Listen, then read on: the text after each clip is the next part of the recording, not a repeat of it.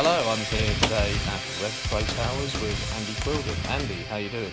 Very good, thanks. Very good. Thanks for thanks for coming into the uh, into the office. No, thanks into for the mess, insight. into the abyss. You know, I always thought Titan Towers, Vince McMahon's But office. nothing was- on this. nothing on this. Figured it'd be on the mat, and yeah, this is uh, this is a proper office. This is how an office should be, if you ask Yeah, me. just a mess. Yeah. um, I was going to kick things off by sort of asking you about the upcoming couple of weeks of Rev Pro, because you've got a mammoth amount of shows coming up. Um, how are you preparing for the shows coming up, and what do you think that the shows coming up are going to mean for Red Pro going forward as a company? Uh, so I've not been sleeping much, which uh, has, has kind of been my main preparation, just stress and lack of sleep. Um, but in all seriousness, I think that for, for, for me, like what I always want Rev Pro to eventually turn into is a promotion which can operate uh, a full time schedule. So, um, you know, running these um, running these shows um, in a in such a short proximity to one another is just. Uh, it's just a, a continuation of of of, the, of where I'd like us to be. The fact that they seem to be quite landmark shows for us, um, I think, is what's led to all the stress. Um, but as I've uh, as I've kind of realised, is that the you have to take those steps because the thought uh, the thought of doing it is a lot worse than the actual execution. Sure, So, sure. um, so yeah, but it's it's quite an exciting time, and it's quite exciting that we're going to be, um, you know, doing, uh, you know, all these big shows, and uh, and again being able to provide all the, all the guys, you know, just regular work during that week. And like I say, it's uh, it's going to be a test, but it's going to be a good test, and it's going to hopefully teach us some valuable lessons, um, and kind of give us some best practice and some worst practice um, about what to do and what not to do, and give us an idea of, of where we're where we're going moving forwards. Is this the busiest your schedule's ever been as well? Um, possibly. Uh, it's certainly the busiest. We've we're certainly the busiest year we've ever had. I mean, we have had, we've had a few busy ones this year alone. We had a, a couple of shows on the same day um, in July, Ju- the end, end of July when we were in Chelmsford and Portsmouth at the same time. Um, I ran a show in uh, one of our camp shows the same time I was in New Orleans for our WrestleMania show. So you know, it's not it's not out the realms. Uh, you know, like last year. Um, I, I mean, it's not out the. You know, it's it's. It, I guess in terms of physical shows, day after day after day, it may well be the busiest that we've been as Revolution Pro Wrestling. Sure. When I ran IPW, we did some tours which were kind of pretty hectic. Um, but um, but yeah, as Revolution Pro Wrestling, probably the most amount of shows we've done in a short amount of time. Do you feel like there's more scope on the company with this schedule as well as a result of what's been going on? Uh, in what respect? Sorry. Um, in terms of the opportunity that you've got here, and in terms of the place in the country that you're running as well, because obviously you've got what the Midlands, you've got London, the South, uh, Manchester as well. Such a short space of time. Yeah, absolutely. Well, I think feel like um, you know if we're going to expand, I think you know I've said it time and time again. We need to be able to go everywhere. Um, I want to introduce Revolution Pro Wrestling to different parts of the country. I'm not necessarily expecting to have blow-away success. I think I'm I'm very different to a lot of promoters in terms of like I'm very much of the belief that you need to build areas up. So I'm not going into areas expecting overnight successes. I think. Um, one thing I regret is not going back to Leamington sooner because we had a, a good show in Leamington last October. I'm going to say, um, and my intention was always to get back in there sooner. But um, you know, one thing leads to another thing spiral, and and it kind of stuff gets put off and off and off. And I think that you know, for me. Um, I like the Leamington venue. I'm very excited about the show we're bringing there, um, and I would have liked to have, have, have kind of gone back there sooner to try and start to build that um, build that base of fans. So it's almost like we kind of dis- the, the hard stuff's out the way because we know the venue now, but the you know the the building of that fan base is starting again from from scratch, so to speak. Um, and I'm very much a believer in we're trying to build new fan bases in all these places, rather than say, uh, you know, it's great that some of our fans travel from show to show to show, but rather than you know expect every single one of our fans to travel to every single one of our shows, what I like is creating new fans to our product and new fans to professional wrestling, you know, and uh, and it and and kind of adding those to our cumulative fan base, um, and that's the thing that excites me the most. Um, so so yeah, it's cool. And then going going to Manchester as well. Obviously, it's our only the second time up up north if you really well a second proper time if you count. Um, you know the strong style evolve mm. show um, so again another opportunity to you know really open some people's eyes. But it's one of those things again where like people always like, you know, you should come up north, you should come up north, you should come up north. It's a case of okay, well here we are. So come and support it. We'll come back and come and support it. We'll continue yeah. to bring big lineups. So yeah, that's you know that's the crux of it essentially. Like if people if people want it, like we believe they do, they will come out support it, and we will continue to come back and uh, and continue to grow. Have ticket sales been good for the J Cup shows as well? So oh, far? terrible. Yeah. Really? So, uh, yeah, they have. Yeah. Oh god. So, uh, um, but hopefully they'll hopefully they'll pick up. I'm yeah, sure yeah, it, have a bit of luck. But yeah, I'm sure it'd be fine. Like, I mean, it's not like it's not like it's going to be empty, but sure. you know, like it's the, the, with the lineups we're putting on a, across those two nights. If the shows were in London, they'd be sold out sure. right now. Yeah, um, yeah. But you know, like I say, it's not a, it's not a case of you know, I'm kind of realistic in the sense of you know it's our our first pro- time really there as, yeah, as Rev Pro, yeah. and um, there's I think there might be a bit of confusion about the MediaCon event which is going on the same time as well, which may have confused some people yeah, a little bit. As a um, fan um, and somebody who's going, there definitely is. Um, so there's yeah, people are confused as to tickets for the MediaCon. Wondering whether you need to get tickets for the media con to then get into the Rev Pro shows. I know you've said that. yeah. Don't. So essentially, independently, the show is the show is a part of the Wrestling MediaCon. Mm. It's a part of the festivities for that weekend. But the same way that our shows in America are the part of a WrestleCon weekend, but there's no obligation to purchase tickets for WrestleCon the same way there's no obligation to purchase tickets for MediaCon. Mm. You know, we're in the same building, so you know, if you're a wrestling fan and you're there, it makes sense for you to to want to go to MediaCon and see Pat Patterson and Dave Meltzer and X Pac and Colt Cabana and whoever sure. else is, you know, at the MediaCon. But you, there's no, uh, like I say, there's there's no obligation to do that. It's a separate ticket for Revolution Pro Wrestling, and it's a separate ticket for our meet and greets as well. So even the meet and greets, you don't need to. Originally, you were going to have to go into the convention. Um, to meet the wrestlers who are on the show, but even the meet and greets, there's no, there's literally no obligation to have a, a ticket to the convention itself. So it's an, it's an entirely independent event. So whether that's uh, you know whether that might be part of a confusion, I don't know. Um, but like I say, it's again, it's it's not it's not. I don't want to make it be painted out like it's doom and gloom because it's not by any stretch of the imagination. It's doing absolutely fine. But you know, like uh, if we were, it's just if we were in London, that yeah, you know the yeah. events. I'm confident with those like the lineups we've got are just insane, yeah. crazy, um, and uh, yeah, I think anyone who goes is gonna you know have two real special nights of wrestling. And like to me, I really hope that it's something that you know we can put all over the place. You know, I I, I don't just want to, you know. I think we, it was kind of a statement going into Manchester with the, the big lineups mm. because obviously we could have put those shows in London and and kind of gone with a safer yeah, lineup. Yeah, yeah. Um, but I feel like it was a sign of intent. You know, we, we're very, very clear that we want to make, um, you know, Manchester a, a place where we can run shows on a semi-regular basis, if not a regular basis. So I think to do that, you have to go with your best foot forward.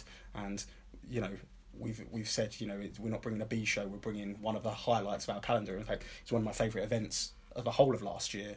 Um, was the J Cup, and I think that this year's um, is going to top it in terms of like excitement, match quality, drama, every like every kind of um, you know metric you can you can judge a wrestling show on. So yeah, very excited. Are we going to get Marty Jones of Bodom finally paid off?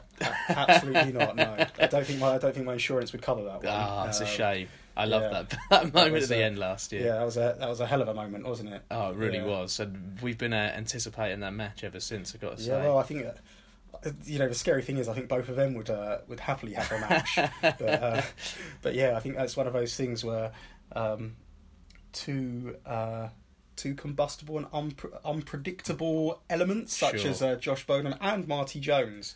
Um, I mean, you saw like a uh, Josh swung that kick at Marty, but Marty tried to catch the leg, and that's what you know. I think that's I don't know, like yeah. I'd be well up for I, that. I think, well, I think I think Marty was. I think like, I think he's you know, the jacket was off, wasn't it? He was he was good to go. Uh, He's still got another know. fight in him yet. Yeah, yeah. Brilliant. Um, I was going to say as well with the MediaCon, the actual opportunity for the MediaCon was. Did you have the shows planned, or did were you approached by the organisers of the MediaCon? Uh, so we were we were approached by the organisers of MediaCon. We had the British J Cup planned as being a part of our calendar, um, and it just so happened that you know they they approached us and said, "Oh, we've got this, you know, MediaCon Mm. happening um, these dates," and it kind of tied in with with what we were planning with a J Cup um, in terms of dates and schedules. Because obviously, as everyone knows, like it just it's hard. Um, you know, getting availability for guys. Sure. Like I think I've got myself into a fortunate position working with New Japan at the moment, whereby um, New Japan have shows on that weekend, but we've still been able to get guys to work the show. Um, that's something that two years ago wouldn't have been possible. But you know, our relationship has grown to the extent that that now we can kind of, you know, get stuff like that. So I think that's. Um, you know that's a that's a big thing for us um, being able to do. But like um, but yeah, getting the the scheduling to tie up. Everyone always says like, oh, have you come back? You know, like one big one we always go, when are you coming back to Reading? A Reading venue's massive, right? And like, so we need to come back when we've got something worthwhile coming back. And unfortunately, every single time we've had that thing in our grasp, but we can go to them with. We go to them and they're like, "Oh, sorry, that date's not available. You can have this date though." But like, I just don't think it's suitable for just not I wouldn't call it a B show because I don't believe any of those sh- our shows are B shows. I think our shows at London Cockpit are some of the best shows that we put on, but obviously it's limited to 200 people. Um, so, but I again, I think they hold up anywhere, and I think if you put those shows They're my on, favourite shows, my absolute favourite shows So- to go to. and I, I think if you put those like, shows on York Hall, it would resonate at York Hall as well. But then I think, but then the issue is we have to sell the tickets, and would that line up sell the tickets? And I, I don't know, but I think the unfortunate reality is um, when we don't have, if we wouldn't, if we didn't have the you know the the name guys on the shows, the ticket sales would certainly be uh, slower. Sure. Um, and I think that that's that's a battle you're constantly trying to to fight. And I've I've always been about, um, you know, using the using the big names, using the big matches in order to draw people to the product, to then, um, you know, to then have their eyes opened by some of the other guys who are on the shows. So, like for example, the last York Hall show we did last week um, was it last week? Yeah, it was last Wow. Friday. Goes quickly, doesn't it? Uh, so, so the show we did last week, obviously headlined by Ishii and uh, and Walter, but you know you had like Dan Magee and Josh Bodom as, as you know one of the,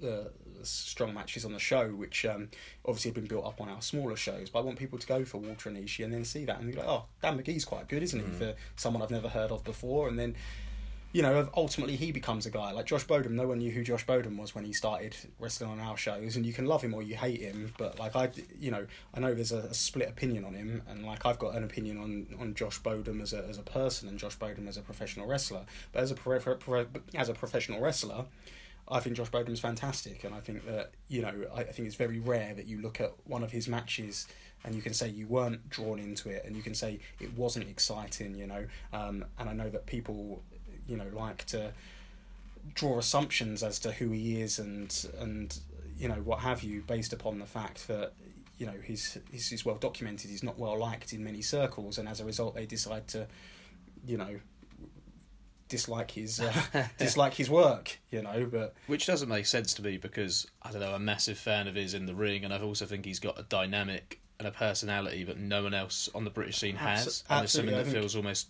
I, I hate to use this it's term, real but real. yeah, Yeah, and, and genuine. that's, and that's the, that's the thing with him like he's like I say like when I called him a I don't know a oh, combustible I think I referred to him as with Marty Jones but like um but yeah he is real there's a sense of anything that can happen anything can happen when he's in the ring um and uh and yeah he generates again yeah it's it's almost like we're in a weird a weird kind of place in wrestling in terms of like it's almost like fans want to be in on it yet when they're if that but they're not willing to play along unless it's their favourites yeah, sure. who are doing no, I it. know what you're saying. So like, uh, so again, it's.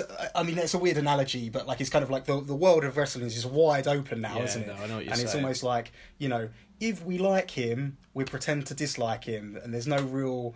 It's you like know, um, Attack or Fight Club Pro. Um, Chris Brooks is, you know, great at the merch table, but then everyone's going to boo him because Yeah. he's been great to them at the merch table. absolutely, and, and, it's more of a. so odd. it's more of a. It's more of a tongue in cheek booing than Yeah, uh, like absolutely. I actually dislike you. Whereas I think Josh gets that real element of real dislike. Yeah, and then yeah. you get people who'll be like. Hang on, you've misread that situation. It's not real dislike. We actually just dislike him and don't want to watch him wrestle. Like, where does the line? Do you know what I mean? Where does it? Where does it stop? So, um, but to me, like I've always and I will always continue to book people based upon what I, what value I feel they bring to the show. And I think, like I say, for my money, like Josh, he upset a lot of people when he came into wrestling. And he still upsets me a lot to this day. But um, you know, when he when he started out, he was 18, 19 years old. Uh, he's still very, very young in this business, and to think how good he is and how good he's got in that short amount of time, you know, is kind of scary. You Oh, know? yeah. Um, and uh, yeah, so I, you know, I, I, I don't know how we got onto the subject of uh, of Josh, but um, but yeah, he's just a, he's, He's, one a of those, unique character. yeah, he's a sure. polarizing figure. He, I think he does give Rev Pro uh, real uniqueness as well because he's not seen on a lot of the other more kind of um, how can I put it like internet based uh, UK wrestling promotions. So he does stand out a little bit more. I think when you do see him on a Rev Pro card, and he is unique to Rev Pro if anything. Yeah, and I, I like that, and I like to. I, I do want to have a, a unique and different roster to to every other promotion. Like, obviously, there's going to be some crossover in guys, um, but like I remember, just uh, just for example, like um, a few years ago when uh, when I introduced Pete Dunne to shows, no one was using Pete Dunne at the time. Like, obviously, he was working Attack, um, and maybe Fight Club Pro, uh, but no one was really, you know, giving him a, a proper full on push. And he came in on the first night for me and won the cruiserweight championship, and we kind of went all the way with Pete. Obviously, it doesn't take long before, and I'm not again. I'm not taking any credit for his success at all, if that's what it comes across as. But it, you know, it doesn't take long for someone as talented as Pete to open people's eyes. So you know, the second that you know he has a high profile match, boom, everyone's into him, and he, he's working everywhere. So there's an element of that you can't escape from. You know, Will Ospreay the same. You know, the second you see Will Ospreay wrestle, you know he's something special and he's going to be everywhere. So that you know, so that's just one of the natures of the beast. There's certain guys who, you know, the the, the first time you see them wrestle, you're going to be like, wow, that guy's special. I want him on my show. So be it, you know, whatever promotion. Um, you, you, they're going to see him or see those guys and be like, right, we want them on our show. So like, so you ne- there's always going to be that element of crossover, and you, all you got to do is look at the you know look at the, you know some of the top promotions in the country, and and you'll see you know and look at my roster compared to them, and you'll see a lot there is a lot of crossover. That's kind of to be expected, but it's still nice to have some unique stars, um, and not mistake the fact that just because they work predominantly for me, not to make that stat, not to mistake the fact that they are still exceptionally good. Because to be on my shows it's a I always say it's another stand. I always talk to my trainees at the wrestling school, and a lot of them get frustrated about you know they think they're progressing, and other promotions start to book them around the country, um, but then they can't understand why they're not on my shows yet. My main shows they they work the trainee shows, but then the, the main shows is a, to me it's another step up, which is kind of where we introduced a contenders division a few years back, um, which I think was successful in the sense that we were able to bring through uh, Kurtis Chapman, Rob Lias, Dan Magee as three you know real standouts from from the you know the original crop. Um, and then um, you know so I feel that you know that's been successful. But then there's other guys who've gone other routes like uh, there's guys like um, I don't know like Psycho Phillips as an example who started out and like the, the mentality behind him when he started out we teamed him with Big Damo um, and he wasn't the finished article at all Psycho Phillips at this stage.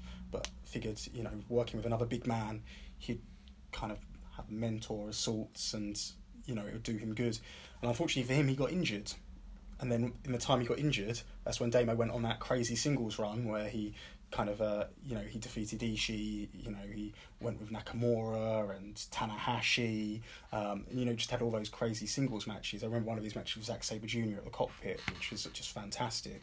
And uh, and then by the time Psycho Phillips was ready to come back Damo, there was nothing for him because Damo was kind of having that singles run, and of course Damo went off to WWE. Mm.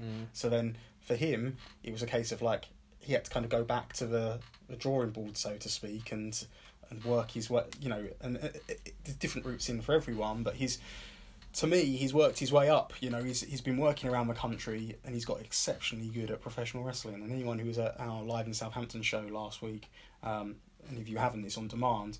Just watch his match with the Great O-Khan. Um, who's another interesting uh, character. Um, if you watch that match, I don't think there's any doubts that he's the real deal and he's going to be a huge, huge star in professional wrestling.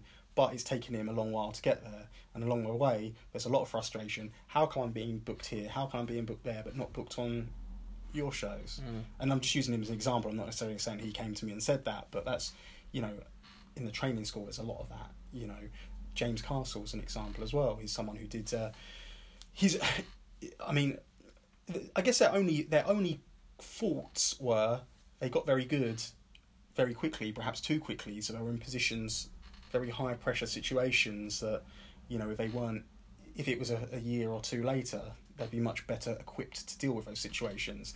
Like, what happens when something goes wrong? What happens when the crowd just, for lack of a better term, poop all over you? What ha- do you know what I mean? What you know, because they're not familiar with you. You Mm. know, how do you respond to that? You know, um, and um, and for him, he's he's gone away, and he was always good, but like he's gone away and he's been working on his tag team with Dan Head.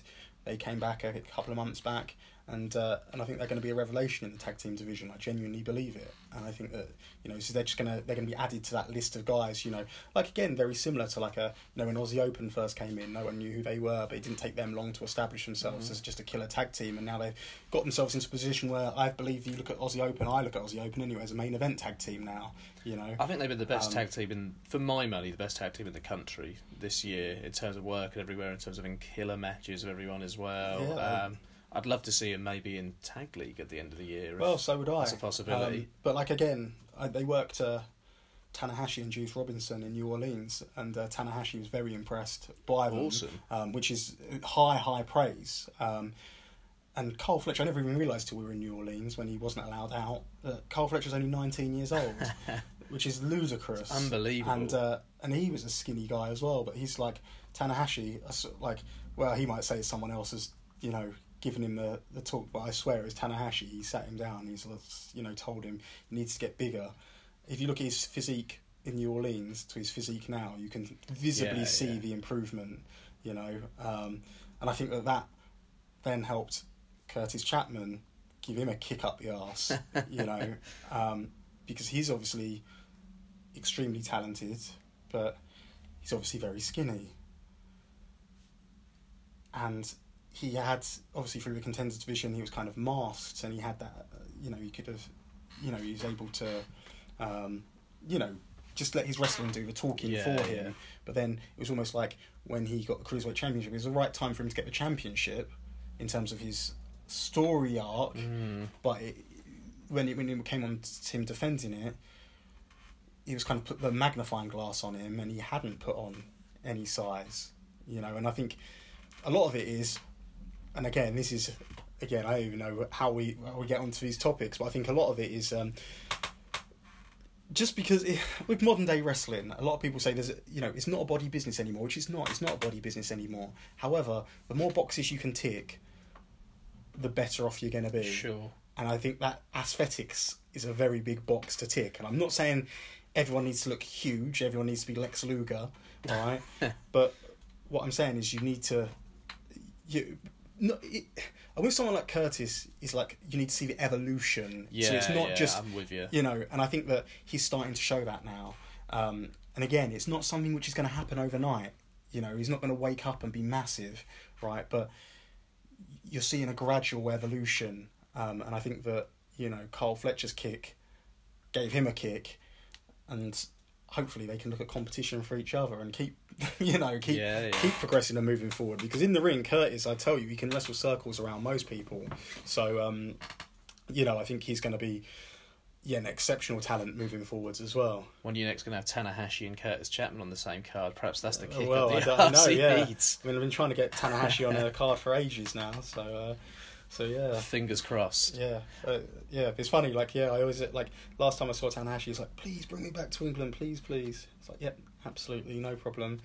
And uh, but then he was he was scheduled to come over for um, the Strong Style Evolved shows, and then he got a TV commitment in Japan, um, a live TV commitment, so he had Oh, to do right. it. He's quite a he's quite a celebrity in real life, so that's another thing that people don't, you know, seem to to get. Like, I can't get Makabe at all. Oh, because he's, like, an actual like mainstream celebrity in Japan. and are like uh, real mainstream celebrities or something. Uh, do I don't think Honma's as big a deal as Right, Makabe. okay. Makabe will do like a he'll do like daytime TV. You know, he'll be like you know the equivalent of This Morning or whatever, Good Morning Britain, and you know he'll do like proper mainstream Japanese TV. So is he like the Eamonn Holmes of Japan? Oh, maybe, maybe, but like he's he's literally just impossible to, to, to tie down because the schedule is just so yeah. hard.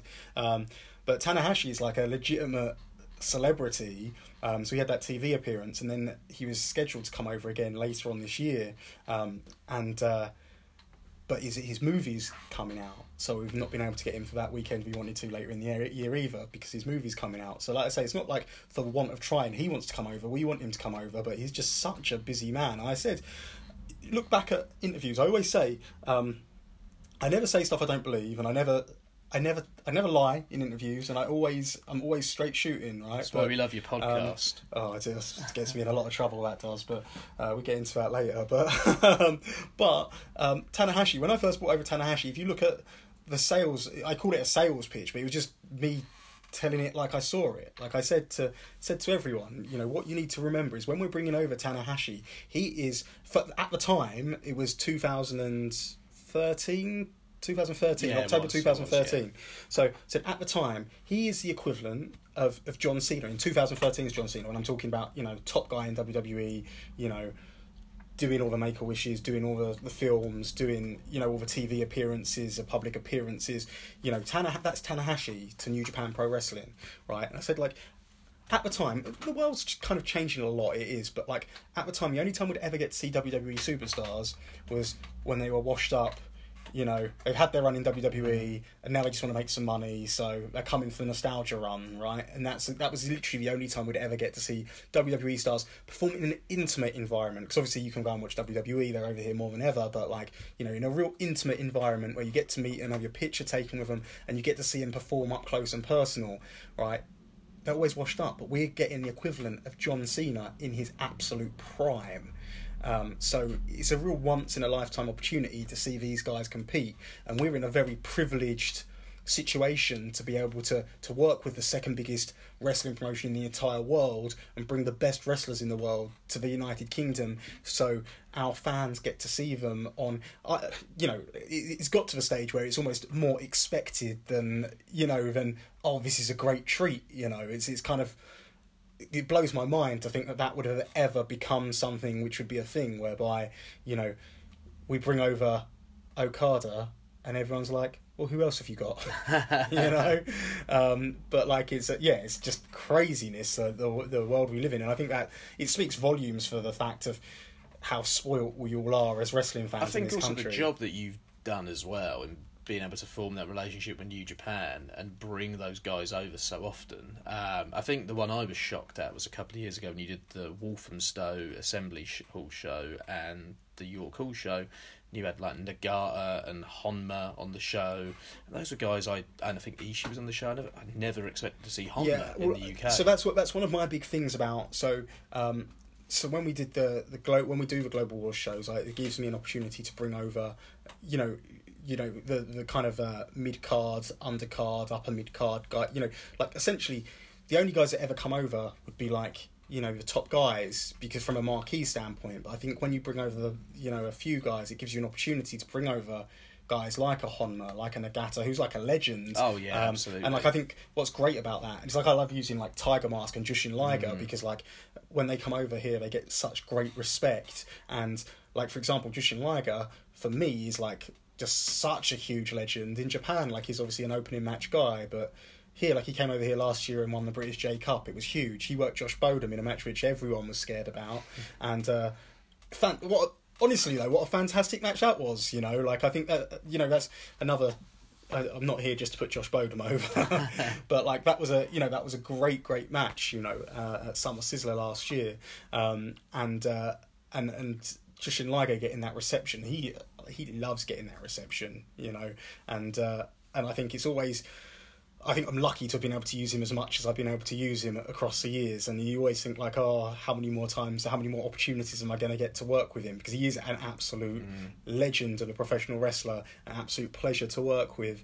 Um, So, uh, you know, I think uh, I think I've probably bought him over every year since the first Yeah, time I bought him since 2013. The only. York Hall show I ever missed was the first one in 2013 because I was seeing Bruce Springsteen that day and I already had Oh, my ticket a- when you announced the show. What a dilemma, the And I- I boss, was, eh? I was gutted I had to miss Liger, Yeah. one legend to see another legend at Wembley Stadium that day. But yeah, I think I've seen Liger multiple times, but at your shows. I've never seen him on anyone else's shows before. And that's uh, that's cool, and like uh, and I like the fact we're able to deliver unique matches for him as well. And the guys and the boys love working him, like Chris Brooks, buzzing to be working him next week at York Hall. Um, And he's in Pomp. You've got him in Pompey as well, right? yeah. because Yeah. I can't make that show, and unbelievable. being from the south coast, I'm at, I'm at the show the next day.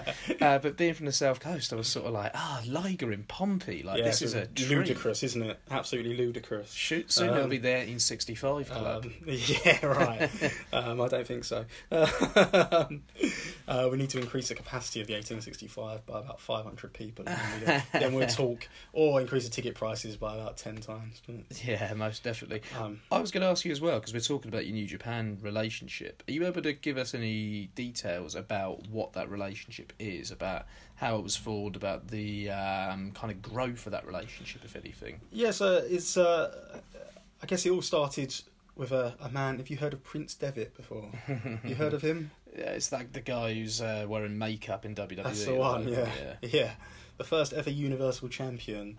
Um, he was also the undisputed British Cruiserweight Champion for uh, uh, about a six, seven, eight month period. Um, was it that? So he won it in November. Defeated another guy you might have heard of called Marty Scurll, um, the villain. um, he he won it in November and he lost it in.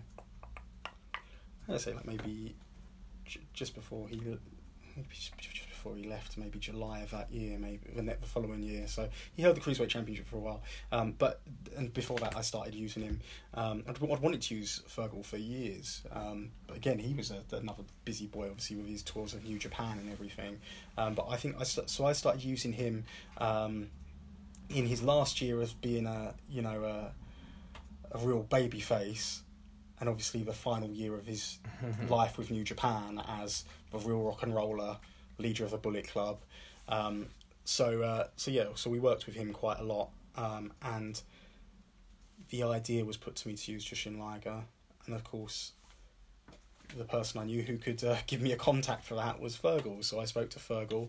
He set things up with Tiger Hattori, um, who's also a legend. Um, I don't know how he does the amount of stuff he does. Um, he's obviously quite old, and he just bounces across the world, backwards and forwards. You see him, you know, and you'll see him refereeing those New Japan shows. You know, you never know where he is. Um, America, Mexico, Japan, England. He's he's all over the place. Tiger, um, but he uh, he uh, set me up with Tiger. Um, you know, put me forward as a you know he's a solid person to work with and you know trustworthy person to work with. Um, and uh, and we brought in Jushin Liger for that show. Um, obviously, in my mind, I wanted to open the relationship with New Japan. Um, now, I kind of set out. So I was a uh, you know a big fan of the product, but I only really got into the product like massively since I want to say the, maybe the year before. Um, uh, the year before, I started watching the product a lot. But that year's Tokyo Dome main event, I believe, was Okada and Tanahashi. So the 2013 Tokyo Dome. Yes. Yeah, because I started that- watching tail end of 2012 myself. Um, yeah, so I started watching at the start of two, like started watching regularly start of 2012, and the to- that Tokyo Dome show at the start of 2013 was where I was just like, wow, this is this is professional wrestling, you know, and that was that was really the, around the turning point for New Japan, I guess, in the sense of so Okada came back.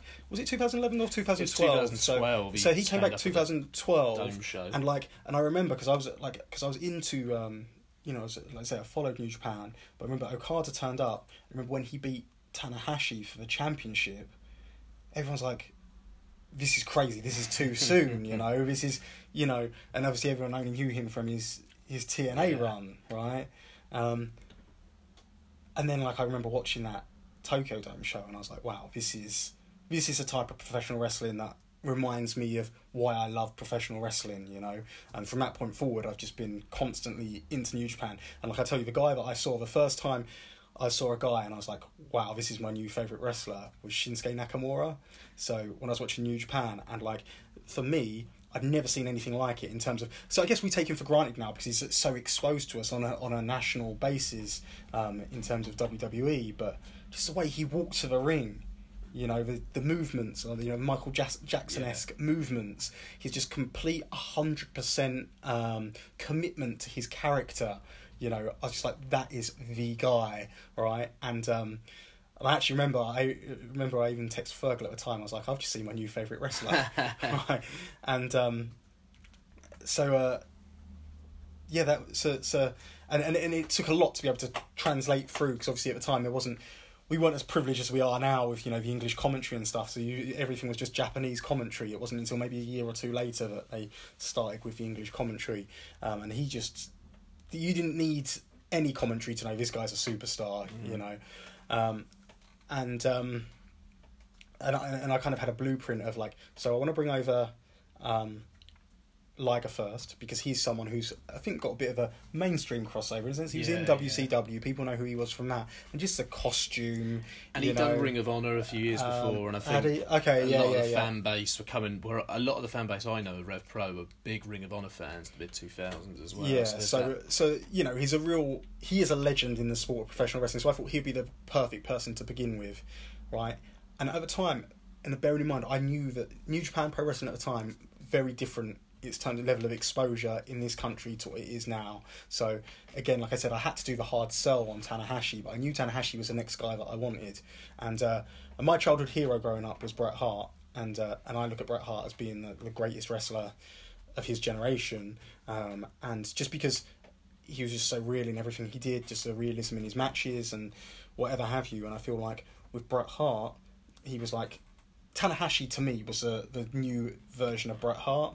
So I did a deal where we had Bret Hart and Tanahashi in the ring at the same time, and Bret Hart raised Tanahashi's arm because you had like, you know, the best wrestler of his generation, the best wrestler of the current generation side by side. It was all about making those moments. But Tanahashi was the second guy I knew I wanted to get, and I knew I needed to market him as the best wrestler in the world in order to, you know, um, kind of get him in, in order to get him over, so to speak. And like it's very clear. You watch a if you watch the show, um, he's working. He works Marty Scurll Uprising 2013. If you watch the show, it's very clear um, when he comes out. Say there's a thousand people there, so maybe 300 people know who he is and give him that response, right? But because of that response from those 300 people, everyone else around him kind of gets involved and buys into it. And then when Tanahashi walks through the curtain, he's he knows how to carry himself. You can tell he's a superstar. The way he walks. I remember he's like when I met him in person, I was just like, this guy's got the coolest walk I've ever seen, right? As well as a beautiful head of hair, um, and uh, and just the way he walks and carries himself, and he's like superstar straight away. Everyone's bought into him. So Tanahashi was the second guy I brought over, and then it was Shinsuke Nakamura for obvious reasons that I spoke about. As like I knew people would be receptive to him and then last but not least, Okada. And once those four guys had been over, that was New Japan exposed to an audience in our country. Now we can start bringing more guys from the roster over. And I think that it was almost a curiosity as well, because when these guys come over, so for example, when Nakamura comes over, you want to go and look at some of these matches and again, it's almost like the reverse of what I was talking about earlier in terms of like I want people to come to our shows to see the big matches and see our guys, but like some people might have seen Nakamura and been like, oh, let's watch a New Japan show with Nakamura on because that guy was phenomenal. Then all of a sudden they've seen Kushida and they've seen, you know, like just you know guys that they know and not know, but guys, you know, guys, new guys, new exciting wrestlers, mm. and it's always fun when you see, see a wrestler for the first time and just how innovative and exciting they are, and when you learn their moves, and then you can get suckered into the near falls and all stuff like that. So I think it just opened up another world to a lot of our fans. Um, and then New Japan, of course, have done a fantastic job of doing that themselves with the New Japan World Service, um, and. Um, uh, and as well in terms guys like the Young Bucks, Kenny Omega, you know, bringing the, the Western fans into into New Japan Pro Wrestling because obviously, you know, people know the Young Bucks, so they'll, they'll go and watch the Young Bucks match. And I'm sure the Jericho and Omega match this year also opened the door Mhm. to so many new New Japan fans. Um, so I guess on a, we're trying to do on a smaller scale what they did with Jericho and Omega. I wish we could do Jericho and Omega. it'd be uh, it'd be tremendous, but you know, I think you'd sell out Wembley Stadium with that, would- would possibly. be- I'd, I'd like to think that, yeah. But um, but yeah, that's uh, I think that you know that's what we're essentially trying to do. You know, the same thing they did with that. You know, they they brought in Jericho to to bring in those mainstream eyes, but then they knew that on that card. You also had whatever other matches there were on the card. Who, uh, who was on that? Who else was on that card? Who was uh, It was Naito, Okada. no, oh, Naito and Okada. Yeah, that was great. Um, and uh, it's obviously Tanahashi, Jay White, just which I, it. but and I think that's again well I will get into that another time but like I get I think I think it was just a fantastic way to bring in Jay White as a you know and I, again a lot of people never bought into Jay White because I don't know like the for whatever reason a lot of people never bought into Jay White as that you know someone who can be on the level of Tanahashi but a lot of people never bought into Okada as someone who can be on the level of Tanahashi Mm. all I say is look at Jay White at the end of his G1 look at people's perception of Jay White at the moment you know he got one of the biggest reactions at our Strong Style Evolved shows. In fact, his meet and greets, despite the fact he'd he'd worked extensively for us in the past, so a lot of our fan base has already met him. His meet and greets were fourth in terms of like you know of a of a what was it 16, 18 guys that came over. Do you mind if I ask who was ahead of him? Um, number one was Okada. Yeah. Number two was Suzuki. Um, number three, I'm going to say was Ishii. Okay. Wow, that's pretty impressive, Um, to say. So Jay White was number four. So at the moment with your relationship with New Japan, it's kind of in good stead. Do you feel like it's in a good place? Oh, that was a question in the first place, wasn't It it? was, so yeah, yeah. no, it's a, so it's, it's kind of so yeah. So like I said, like we were- like that was my kind of strategic thing in terms of bringing them in, and then like then then boom, everyone knows who they are now and and whatever. And just each year we've just tried to grow it and evolve it just that little bit further. So whether it uh, be, um, you know, bringing more guys over.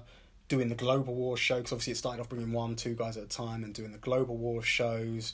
Um, you know, to running the full New Japan setup, um, to having championship defenses in Japan, to having Shibata hold our championship belt, um, to now having Suzuki hold our championship belt, to have them do storylines on their shows which feature our championships. I couldn't believe we got know. the Ishii Suzuki match in England after they set up the angle. Yeah, in Japan, right? How crazy was is that? And that's a and that's a type of um, you know, with the world we live in now, I think that's the coolest thing about it is a any, the world's a local place. So like, despite the fact that yes, that happened in the UK, everyone in Japan were able to watch it on New Japan World, you know, and the angle happened in Japan, but everyone uh, everyone in England were able to watch it on New Japan World. You know, when uh, when Shibata fought Ospreay for the championship belt, and when Zack fought Shibata to win the championship belt in Japan, those matches were on RPW on demand. So you know, it's just crazy. The world is a, a much more local place, and I think it's great that we can have a bit of synergy between ourselves, and and we can,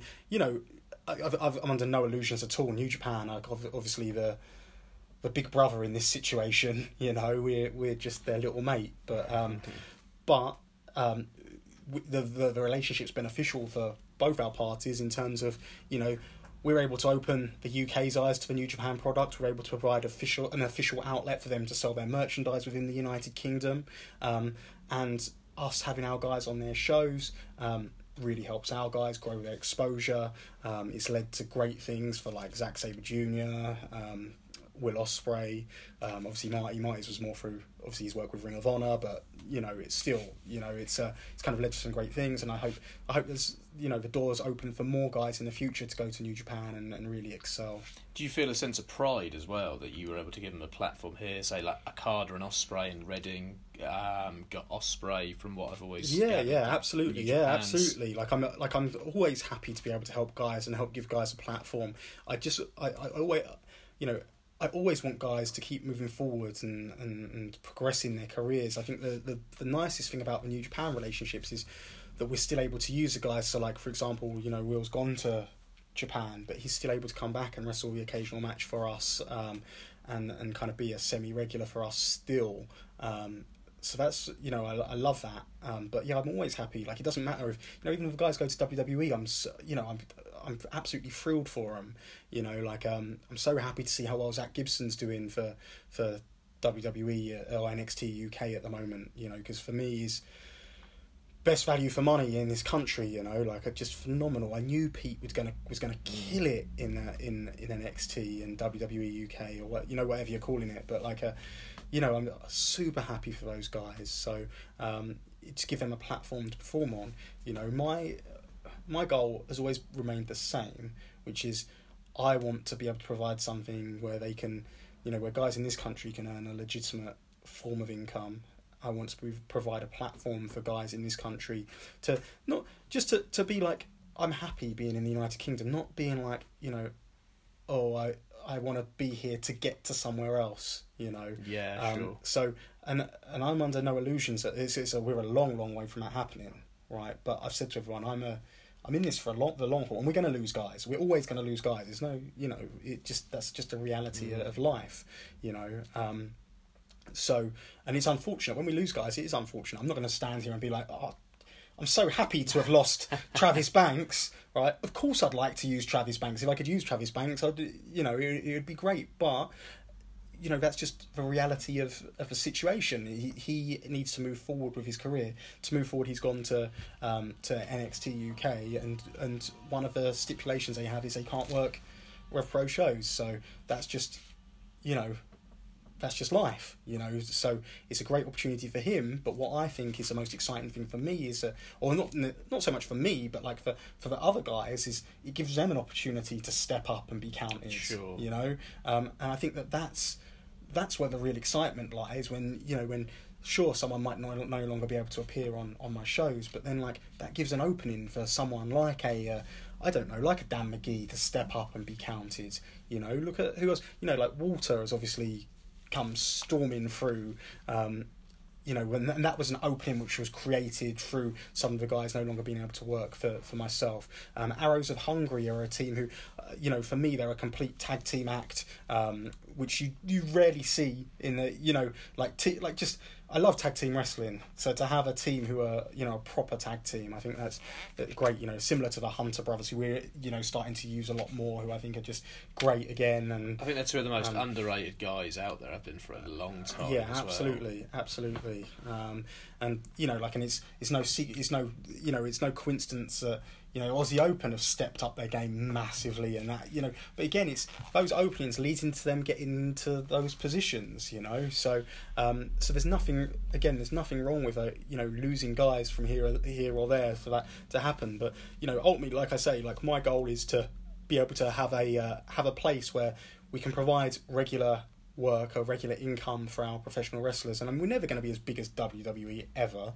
Uh, that's not the goal. The goal is to provide something which is sustainable for everyone something that everyone within our country can be proud of and something that you know my big thing the reason I got into this in the first place is well documented is the fact that I used to go to crappy British wrestling shows when I was little and I used to be embarrassed about uh, about you know the state of a show. So it was, you know it'd be like a former WWE guy on the show, but it'd be a rinky dink ring, often on a stage, scared it's going to fall off. The ropes are like, you know, literally like Jake Roberts, the older shot years. That sort of yeah, well, kind of just before then. Before Okay. then, really, yeah. So, um, but you know, like that kind of generation. It was a Yeah, few years before then I started going to shows, and like, of course, you had your your great wrestlers on the show. I remember Robbie Brookside being always one of the highlights for shows. Drew McDonald always one of the highlights. Um, you know, um, and there's guys like uh, I don't know, like you know, like young Johnny Storm and Jody Fleisch when they Yeah, were about yeah, ten great. years old. You know, like The first indie match I ever eyes. saw was Johnny Storm and AJ Styles on the Wrestling Channel from one of the it was- Uprising, Yeah, yeah, yeah, the and I- I was like in straight away Mm. from that moment. I was going to ask you as well, since we're sort of on the subject. Where do you see Rev Pro's position in British wrestling right now? Because obviously we spoke about NXT UK and that's going on. We've got World of Sport going on as well. I'm not sure. I can't see World of Sport being renewed for another season. Who knows? It's up in the air. But where do you see your position um, as a company right now? What do you think you bring to this to the British scene? Well, at the moment, say. I think we're just trying to maintain our foothold within the, the United Kingdom. Obviously, the country's very oversaturated for professional wrestling at the moment. There's no secret about that. Like, and and I think that you know it's a testament to the hard work of you know promotions like ourselves, Progress Wrestling, ICW, Fight Club Pro. Um, you know, like Attack. I went to an Attack show over Christmas. I had a great time. Um, but you know, like I think promotions like you know, have put in a lot of hard work to put British wrestling on the map, and I think that we've done our part in putting British wrestling on the map, like a big part of, you know, just bringing the international scene. What I think what uh, what was funny was when we were in over in America, um, WrestleMania time, was that the fans in America seemed. I don't know how to. They seemed more. Uh, Rev Pro was a bigger deal to the fans in America than the fans in the UK. Right, okay. Right. Um, and that was just the vibe that I got, but like it was, but I wasn't imagining it. I was asking people I was with. I was like, "Is that you know?" And I was amazed about how, you know just the kind of um, yeah the, the the international perception that we have. You know, um, so um, within the United Kingdom, I think, like I say, we're just trying to maintain that um, our footing here. Like, obviously, um, it's you know it's been well documented about the, you know the WWE UK staff and the guys not being able to work our shows. Um, so I guess that makes us a perceived threat to WWE, which I don't believe we are in any way, shape, or form. Um, you know, I've I've stated time and time again, like for me, like isn't it's no secret again. I've I've had discussions with WWE. There's no, you know, there's no secret about that, um, and and I always thought we were on good terms, um, not in a position where I could. Um, how to put it. So when we spoke originally, obviously there was a talk about a conflict of interest with my New Japan relationship. When we spoke again, um, it was almost a case of well, that all of that stuff can be sorted out afterwards, but let's just explore where we can, you know, where we can work together. Um, but when a, you know, when there's uncertainty about the future, there's no definitive. This is going to happen. That's going to happen. There's a bit of an uncertainty Mm. put towards you, and when you know when when when someone says to you, um, you know, like uh, this would be the deal. Again, there was no there was no deal offered. There was no to to make it perfectly clear. It was just discussions, you know. Um, and when when when when it's kind of you know you know this is what we're kind of feeling out in discussions, and it's like you know we'd want the opportunity to lease footage for the network, um, and then there's a you know with an option to buy, and it's like okay, well an option to buy the footage, no, the promotion as a whole. So, well, what would happen to the promotion? That's to be determined. What would happen to, um, you know, what would happen to, um, you know, myself? Or would I would I continue to work for you? Would it, you know would that's still be to, to be determined? So, you know, to me, when there's that level of uncertainty, I've worked I've worked my entire life like literally since a child I've worked I promoted my first wrestling show I think when I was 17 years old Oh wow. 32 now so like you know I've worked my whole adult life Yeah. within this business. I started refereeing shows when I was 16 maybe 15 16 years old right? My whole life has been dedicated to professional wrestling and trying to build something and further it. And like I'm not gonna you know I so for me like it's it's, it's just important to to stay true to to myself and what I'm trying to build and I'm not to jump because three big letters are coming towards me. And don't get me wrong I'm completely flattered by the fact that they did. And I wish from my perspective I wish we could have talked more rather than not talked anymore assume everything's okay then all of a sudden well these guys can't work for you anymore. You know it would have been nice to have kept, kept that open communication. Um, but I, you know, it's their, at the end of the day, it's their business, it's their prerogative. The same way it's my business, it's my prerogative to, to do what I do. You know, Yeah, yeah. Um, but like, uh, but for me, it's all about, it's all about, um, what's the word I'm looking for? It's about trying to uh, preserve British independent Mm. professional wrestling. It's about trying to further British independent professional wrestling. And don't get me wrong, like I completely recognise and accept that, you know, all the guys that go on to work for WWE, that's a big part of British independent professional wrestling and, and, and flying the flag for British independent professional wrestling. And I'm sure we'll do well off the back of it, back end of it anyway, because you see Travis Banks do well, like oh, where can we see more Travis Banks matches? I've got a catalogue full of them, you know. so um, come my way, all right. But um, you know, I'm, so I'm sure. So don't get me wrong. I'm sure in that respect, it's it's going to be great to continue to put eyeballs on on the British wrestling scene. But at the same time, we need to make sure there's still a scene underneath. so still, yeah, yeah. you know, so still wrestlers coming through, still wrestlers being able to being afforded the opportunity because like that's a big thing for me. Like the guys, the guys get the opportunity every single time someone works with someone who is better than they are, they improve. They Hmm. take something away from that that match, be it a piece of advice, or be it you know. Um, observing how to to um, to handle yourself backstage or in the ring or you know you always learn by working people better than you. And by working a different diversity of cultures and i'm all about um, international wrestling. So we've o- we've opened up the um, the doors with cmll um, obviously our last York Hall show we had soberano and titán. Um, and obviously they worked each other so it didn't really help the guy but like you know it opened the fans eyes i hope to another Yeah, style yeah. of professional wrestling. But then at the, you know at the um, you know at the 1865 they then worked one of uh, Titán worked uh, Adam Brooks and uh, David Starr worked uh, Soberano which was a, a match which I'd recommend going people going out their way to see as well. Um, but like it's educating people to another style of professional wrestling. And that's what I'm all about I love it I love the international flavour that professional wrestling be, uh, uh, brings about I think that's where, for for my money and like the people that I go to shows with and my, my friends are fans, we want that independent professional wrestling in the UK. We don't want NXT UK necessarily. The WWE style to me, I've got a network there that I can watch that over and over again. I don't want to see these British guys who I'm a big fan of.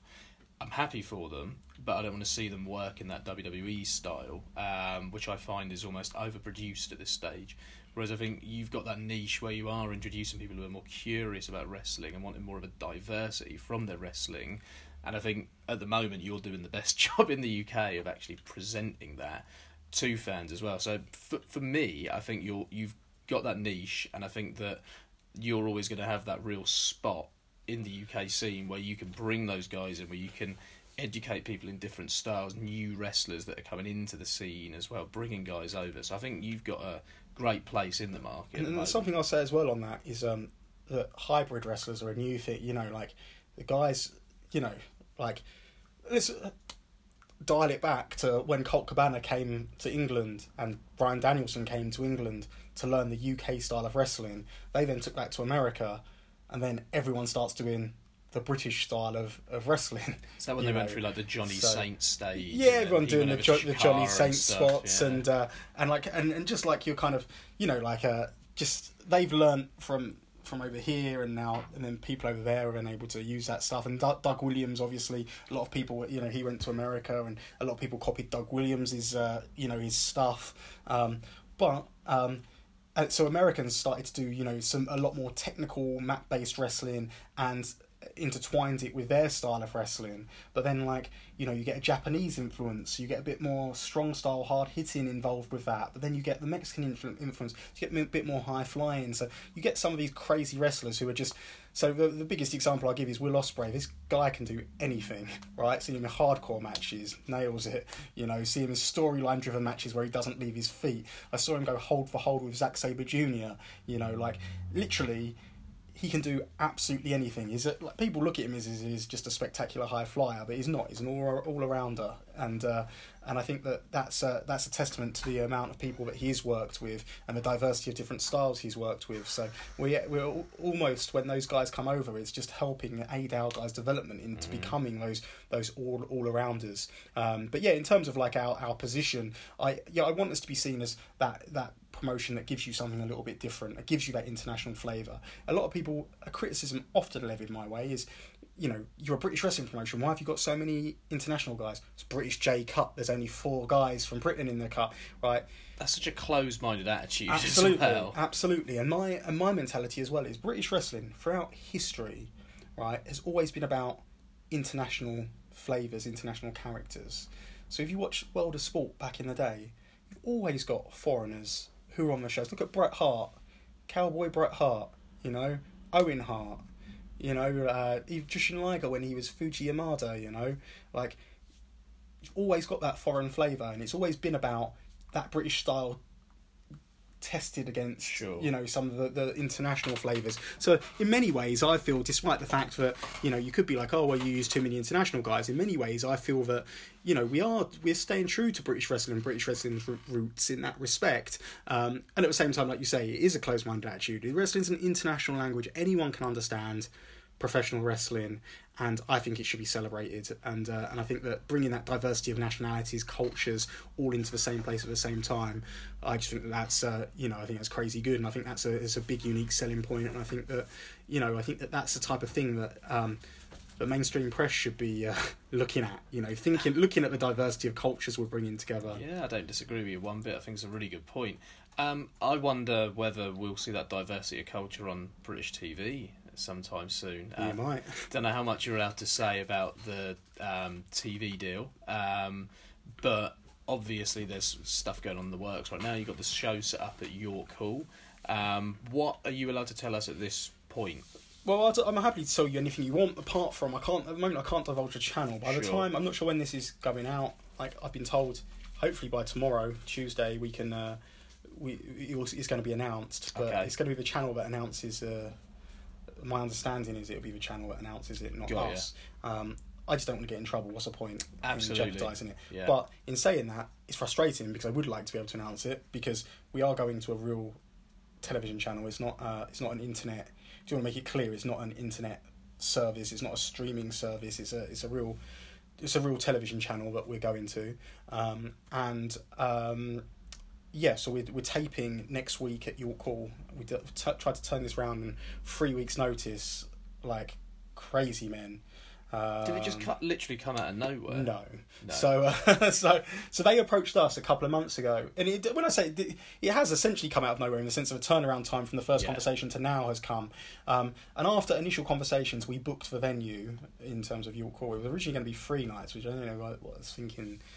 You know, take three nights, of, but like um, we. we we- booked the venue after the initial conversations. Then it was a case of right, we just need to finalise the details, and then once it's finalised, we can announce the shows. Um, and then, but one of the big things that I wanted to do was make sure we announced a TV channel it's going on with the announcement. But I wanted to make sure that we didn't do it. We we didn't jump the gun with anything. I wanted to make Mm. sure that you know, and I, and I felt that as well. There'd be a lot more validation coming from a TV station than there would out coming from us. So. Um, that was kind of a big hold up. But then it's got it's got to the point where they said to us, "Well, listen, we can delay this if you want. Um, you know, we can delay the tapings. So this is like three weeks out. I'm like, I can't do three nights. I'll do one night. It says, but then obviously the production costs of doing one night and two, like, is between one and two is just yeah. ridiculous. So like, it was almost a case of, well, we kind of need to do two nights to make it, you know, to make it work. Unless you're going live, but I've got no, and that was the ini- initial approach to go live. But I decided not. To, I didn't want to do that because I don't want to put that horrible pressure on myself.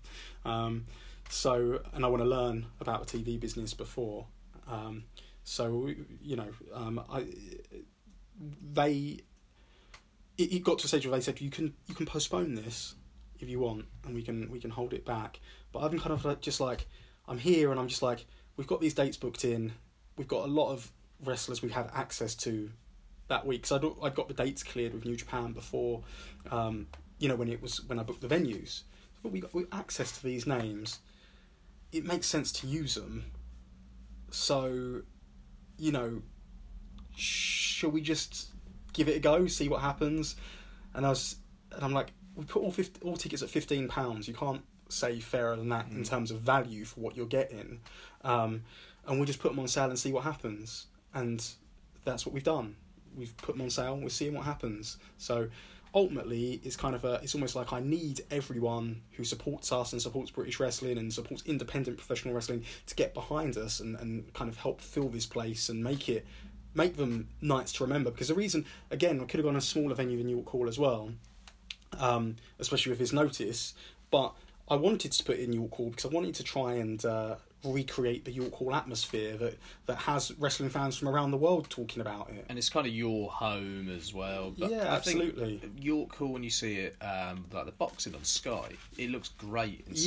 Yeah. So I think it is an ideal venue to try and get across the image of what you are as a promotion as well, if anything. Yeah, absolutely. So, um, uh, so um, uh, so that's so that's kind of the mindset behind it, and and I and I'm trying to yeah, like I say, like we need to get, but to part a big part of recreating that is getting our regular fans to come and support. And I know it's a weeknight, I know it's short notice. But tickets are fifteen pounds, so um, so hopefully, um, yeah, hopefully that's what we're going to be able to do. And um, and we've got some great matches li- lined up, and it's, it's hard as well because obviously where it's television, mm. there's not so much we can announce because uh, it's going to be episodic in its very nature.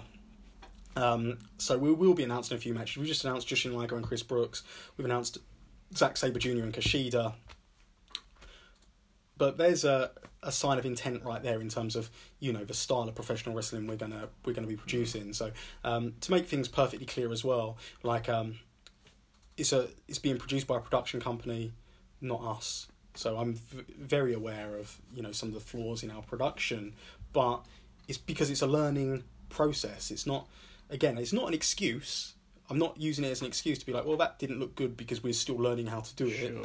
right? I'm just saying it's just a reality of being a small company which is growing. We have teething problems all the time, but the the important thing is learning from them and moving moving forward. Yeah, and yeah. and you find that when you're a small company as well, like you're spinning plates all the time. So you know you- you're having to get and you have to having to choose where where the focus goes on any given day. You're like, you know, what's the focus on? Is it on trying to get this to look right on camera, or is it to try and sell tickets? Because if we sell tickets, we've got a crowd.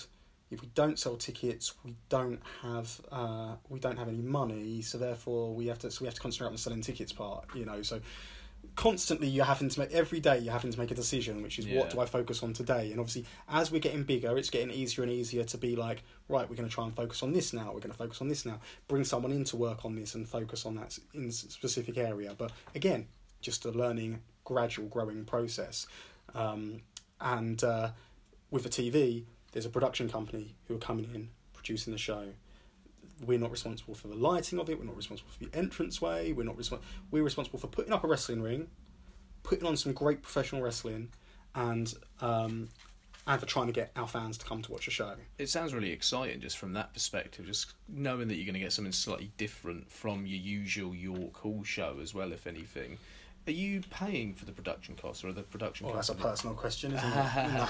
uh, so it's a we're in a partnership. Okay. So yeah, so we're in a partnership. I've always said like a deal for us is uh, a TV deal. So I, I've, I've maintained that being on television is not the be all and end all. I still maintain that, especially with the advent of new technology. You don't need television to be successful, but an opportunity came my, my way where I had an opportunity to put on professional wrestling in my vision, the way I want it. I said like it has to be, you know, I'm not, you know, you're not telling me who to book. You're not telling me, you know, the style it needs to be. Mm. You're not telling me anything. Like I put, if if I do this, I write the shows, I produce the shows. We put on my vision of professional wrestling, you know, and uh, we and, and and that just in case anyone's wondering is is really what the York Hall shows are. My vision of professional wrestling, what the cockpit shows are. Um, you know, I believe there should be a little bit of everything on all the shows, but at the same time, I think it should be treated as a serious.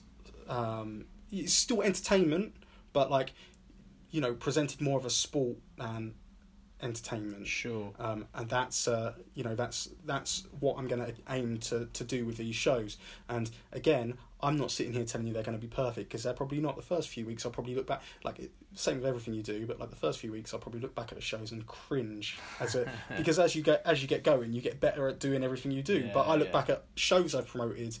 I look back at the early ones and I cringe. I look back at shows from last year and I cringe. But that's but you cringe at different things, right? And how far you've got on is the is kind of a level of cringe. So Yeah, like I'll be like, oh my god, I can't believe that, you know, whatever, you, you know. But stuff that wouldn't have even entered my mind before would make me cringe now.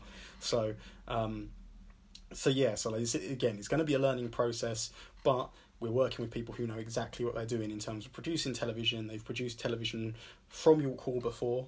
They've produced boxing shows from York Hall before, which is obviously a, a good sign because it means they know the venue. Um, and uh, yeah, they seem very receptive to to just letting me get on with producing my vision of pro wrestling. So very excited about the show. Very excited. It's going to give the opportunity for people to see it. I'm not expecting it to be, you know, to be kind of a you know a huge game changer, but it'd be nice if it was.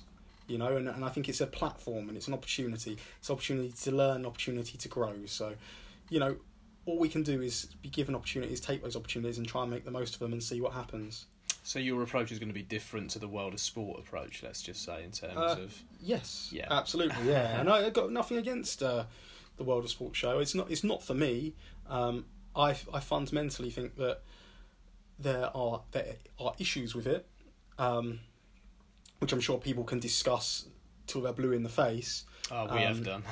I think the, your biggest, the first biggest issue, I, I'll give you a couple of issues. I think the first biggest issue is to dismiss wrestling fans because I think you're so ignorant if you're like, you know, I'm producing a professional wrestling show, but it's not aimed at wrestling fans, it's aimed at the general public. Yeah, Well, yeah. what does that make wrestling fans Yeah. then? Outcasts? Yeah. Do you know what I mean? So like to me, there's a way there's a way you can appeal to wrestling fans and the general public, and I think that that's what they've missed the boat on massively. Um, I also feel that ITV's strength is reality. I watch The X Factor. I'm suckered into the sob story. I'm suckered into the success story. I'm suckered in to the rags to riches. Where are those pieces on World of Sport? yeah, They're non-existent. Where's the connection? You know, wrestling should be simple. Wrestling, wrestling is simple. Wrestling's the most theatre. at its simplest form is professional wrestling. I don't need convoluted matches. The first match of the thing to be like a five. I don't know whatever it was. Five men wrestling each other with dodgy screwed finishes left, right, and centre. You know, tag team partners turning on each other in the first week before you've even learnt they're a tag team. You know, guys feuding with someone one week, not feuding with them the next, but then feuding with the following week. You know, some of the best wrestlers in the world not introducing them as such. You know, it's just yeah, yeah. you know that's the kind of that's the kind of thing you know aside from obviously the crazy production you know the crazy cuts yeah, and yeah. and you know aside from all of that that's that would be my that would be my argument for the biggest flaws of a show um, in saying that I, I hope it does well I, I really do um, it's it's unfortunate it's obviously it's not uh, it's obviously not performing in the in the in, in the ratings um, but who knows what the metrics are in terms of what's acceptable and what's not and what they want and what they don't want. You know we don't. Is you know we- we're not we're not sitting in ITV towers so um, you know we can only speculate um, and I'm but again like I say like I, anything that gives people an opportunity to make more money and is is a is a good thing for me um, I don't necessarily think I mean obviously in an ideal world it would be a smash blow away success Mhm. everyone would love the show, everyone would be talking about it, and I could put Kip Sabian, Sha Samuels, Grado, Iestyn Rees, etc. I could put those on my posters, and everyone's like, "Oh, it's that guy of World of Sport. Let's buy our tickets for that." That's in an ideal scenario. You know what I mean? I want I want it to succeed. You know, and I think that's there's a very defensive attitude from people who are involved in it as well. Of you know, well, you're just saying that it's not aimed at you, right? And um, and you're just saying that because you're not involved or whatever. You know, I've seen all kind of you know, and I've never, aside from on my podcast, I've never publicly, um, you know, um, put any opinion out on on World of Sport. Um, so, uh, so I'm not saying that this is essentially myself who's who's had this stuff levied at me, but I've looked at people's critiques of it, and I've seen people's replies to the critiques, Mhm. and they are closed-minded reply, replies instead of an open-minded reply. Yeah. And I feel like you need to differentiate. So you can critique one of my wrestling shows. So you can say, "Oh, Andy, I think that show was rubbish." Yeah. Right? And I'm like, "Well, why is it rubbish? Just didn't like it." Right? okay. Thanks. I'm not. I'm not interested in that response. Yeah, yeah. Right. Um, you could say to me, Andy, I didn't really enjoy that wrestling show. Why is that? Well, I think the matches went too long. I don't think there was enough variation in the matches. You know, I don't think this guy really got over the way you'd intended him to get over. You know, didn't enjoy this match at all. Not really my cup of tea. You can give me critique of Sure. what you liked and didn't like. Yeah. and yeah. wrestling is art. Wrestling is subjective. Okay, so what you think is a great wrestling match, I might think is a rubbish wrestling match, and vice versa. Right? I've made a living on having a taste of wrestling which is similar to a lot of people. So the odds are that our, our views are kind of be pretty similar into as to what wrestling we like. But still, you're still going to get those conflicts of I thought that was great, you didn't think that was great, you know. But I think you can't be blinded by um, by the fact that you know I'm just going to shut my eyes because I could like you could give me a critique of my show, I'd be like, no, not listening. It's really interesting though that you're saying that, and I'm so glad you're open minded and you know will listen to feedback because doing a podcast where we review wrestling, we've got a lot of shit before, and we've got shit from other promoters based on things that we've said in the podcast that we think are fair, balanced, constructive criticism. And I feel like they're uh, they're uh, how can I put it? There are other companies out there who have painted criticism as negativity, Yeah. and they've made lots of British wrestling fans become sort of blind loyalists. And any feedback and criticism that they receive They is approached as a negative, and you're seen as being negative. And you Yeah. know they, they've painted it around slogans as well, and branded slogans. Uh, I'm talking about progress primarily here, and it's so refreshing to actually hear you say criticism and feedback when it's constructive is a good thing because uh, personally I'm a teacher. And every year I'm I people can watch me teach and they give me feedback on my performance as a teacher. And it's the best thing because sometimes you know if I just keep going along going along and I'm told you're doing a great job I'm not going to improve as a teacher at the end of the day. And I just think that there's such a such a fragility to so many personalities in British wrestling right now and it's I don't know it's great to talk to someone who can kind of take that criticism and can respond to that criticism and think about it as a positive, if anything. Absolutely, and I think it's, that's the most important thing, not to be closed-minded. Um, I will say, again, like um, uh, um, what what we need to remember is that when you work very hard on something, it does hurt when you get negative yeah, negative yeah. feedback, and um, and I think that, and I can understand. Again, I'm not defending anyone what anyone said or, or whatever have you, but I can understand the reaction of you're saying horrible stuff. Go away, go away, go away. I can understand that completely because, like I say, when you work so hard on something and something doesn't go the way you want it, well, that's kind of the worst, really. When you work hard on something, you recognise it's it's gone not gone very well, and then you get the criticism coming back, and you're just Sure. like, I know, just go away. But but anyway, um, you know, so I can understand why people do respond in that way, and and do automatically get the defence up. But I think some people do have that feeling of everyone's out to get us, you know, um, which just isn't always the case. And it, sometimes it is the case, but you have to be able to differentiate A Yeah, from B, you absolutely. know. And like I always say, you know, Twitter's the worst for it, and uh, and I think that if you are able to look through someone's Twitter timeline, you can instantly see that criticism is just a horrible personal attack based upon unfounded nothingness, Yeah. or whether it is, um, you know, or whether it's come from a level-headed person who's, you know, just giving you an an active criticism. And again, you know, sometimes with those people, your answer, you know, so I get, I, I have some people who literally just want to dig at me constantly, Oh, I've noticed. and your answer can never be good enough.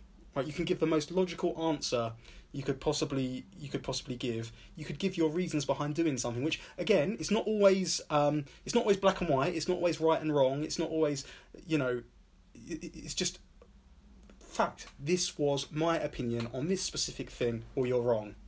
Well, it's my opinion, so I can't be wrong. Yeah. You know, is it, do you know what I mean? I'm just yeah. I'm just trying to explain to you what my logic is, what my viewpoint is. So that's that's very important to realise that some people know answer, and you always get sucked in, but or sometimes, and but sometimes just no answer is good enough. yeah. Um, and that's what you need to remember. It's interesting. You, after the um, Sam Adonis incident at the Cockpit Show, I was doing the results for the Indie Corner Twitter account, and I was looking at responses, and it just felt like there were people with daggers who wanted to. Yeah, they've been waiting to pounce Yeah, for they've been a waiting to pass, while. and. I felt the same with. I ended up deleting my Twitter in the last couple of weeks, um, and the thing that really tipped me over the edge was the Dave Meltzer situation yeah, right. Yeah, where people yeah, felt that they absolutely. just wanted to pounce on Meltzer and address him in a in just a, a way that pushed a certain agenda that they wanted to push, if anything. And I felt I feel like you have unfortunately suffered that at times as well. And the Adonis incident was the prime example of that, where you know that was kind of out of your control. The guy was going to business for himself, and I was getting responses to the Indie Corner account saying, um, well, not so nice things about yourself, let's say, and putting it on yourself. And I just sort of thought to myself, there's no.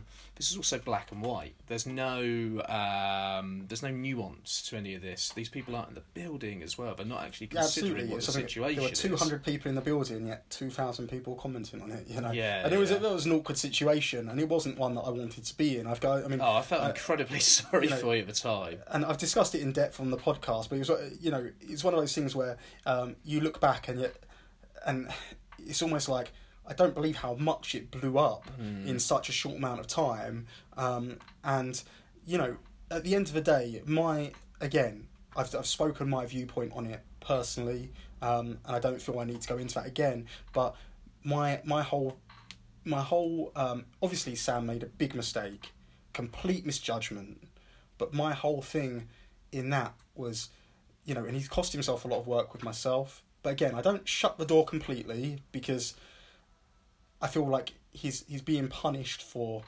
making these mistakes, and I hope people won't make it, you know. And again, like at the moment, it, it wouldn't even be logical to bring him back. But again, like I say, people can learn from mistakes, and I think we live in such a society in today's day and age where it just becomes a witch hunt, and it became a witch hunt on Sam. To an extent, it became a witch hunt on me, but that was people with an agenda Sure, against myself Absolutely. um, for whatever reason. I don't even know why, because I've always tried to conduct myself in a, you know, I'm, you know, you said to me before this interview, is there anything you don't want to talk about? No, I'll talk about anything. Right? you ask me a question, I'll give you an honest answer. Right? I'm not hiding from anyone. I don't have any ulterior motives for anything. Um, I'll tell you completely straight the way it is, in my opinion. Again, not fact, in my opinion.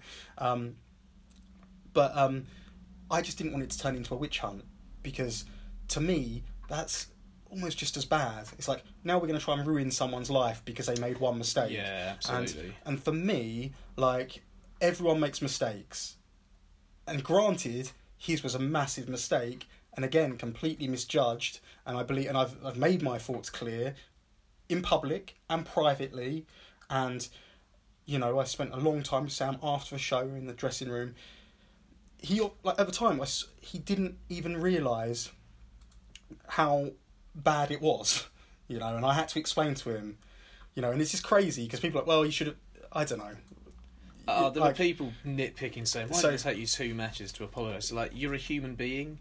Like the show must go And- on as well. yeah, and- and I human felt like- response and- isn't something Well, that's at- robotic. so, and, and at the time as well, I felt like I said um, the the line I used was um, "Welcome back to 2018," and that was my way of kind of trying to laugh it off. And again, it might have been the wrong reaction at the time, but I was just like, "This is so ludicrous the stuff he's saying that surely you've not like surely none of you are taking it personally because it's so the stuff he's saying is so ludicrous, right, and so prehistoric, and that's that type of language is stuff that you would have heard."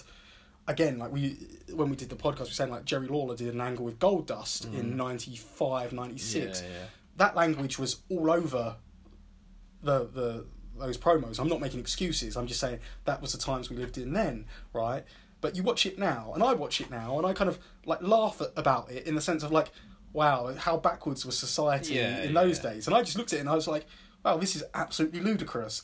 And I genuinely thought at the time, and I, I read the situation completely wrong. I was like, this is bad, right?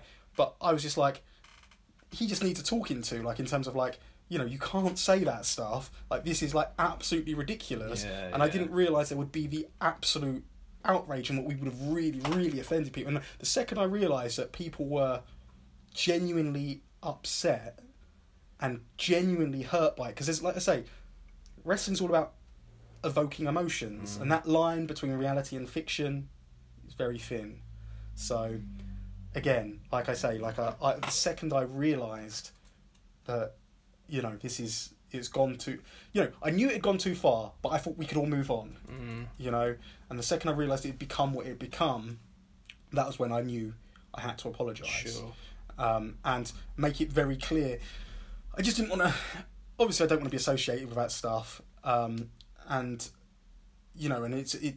Obviously, should go without question. that It's not my thoughts on the subject at all, you know, and um, yeah, I, I don't know. I don't know what else to say about it apart from it was just a, it was a horrible situation, Yeah, and unfortunately, people used it to rather than rather than looking at the real story, the real situation. Because to me, it's all about education, Hmm. right? So to me, it's it's like we need to educate people that this type of stuff is unacceptable. It wouldn't even enter my mind that in 2018 there would be someone who would have a live microphone who would think that type of language is acceptable. Yeah. It wouldn't even enter my mind. But I live in an idealistic world, I guess. You know, like I don't feel like, you know, we've done this podcast today. I don't think I needed to say to you, "Hey Joe, before we do this podcast, just to remind you, please don't say this. Don't say like you know Yeah, these terms are absolutely, unacceptable. These are you know."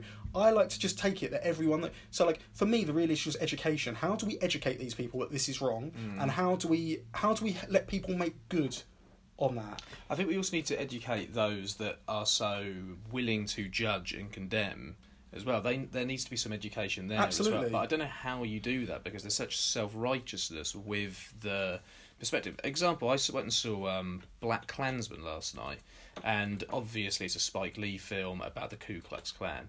So there's all sorts of racially charged language in the film, and I'm watching it, and I, it, I actually thought, sort of thought of the Adonis incident, and sort of thought it's weird because you can get away with this when you're Yeah. when it's you know a, a media product that isn't live but in front of a live audience we're kind of at a point now and wrestling's such a unique entity anyway that even though you're playing a character you can't use that language in that setting and you can't offend live but you can do it in the space of like a film or a TV show Is it the because it's such a diff- it's a slightly different the lines are so, the lines are so blurred now, and that's the thing, you know. And like to me, my my mindset is we just, you know, we we toe the line, except Mm. it's not, you know, this is art, but we don't want to make anyone feel uncomfortable, and that's that's where my line is now on, on professional wrestling. Like personally, I think if it's, uh, you know, for, in films and stuff, if it's something which is artistic, if it's something that raises questions, if it's something that you know, like this guy's so out of touch or whatever have you, like I I don't get offended by it, but I can see why people would. So, Sure. but again, it's another another question for another day. But again, I, my my main thing is like I just don't want stuff like that. To you know, again, we can have honest discussion back and forth. We can each have opinions on it, but like to have an agenda and just be like, right, you let's use this to vilify this person. yeah for- yeah you know, it's just craziness. I've also find it's sort of hiding behind a, and I'm a very left wing person myself, but it's hiding behind like a leftist, social justice warrior perspective.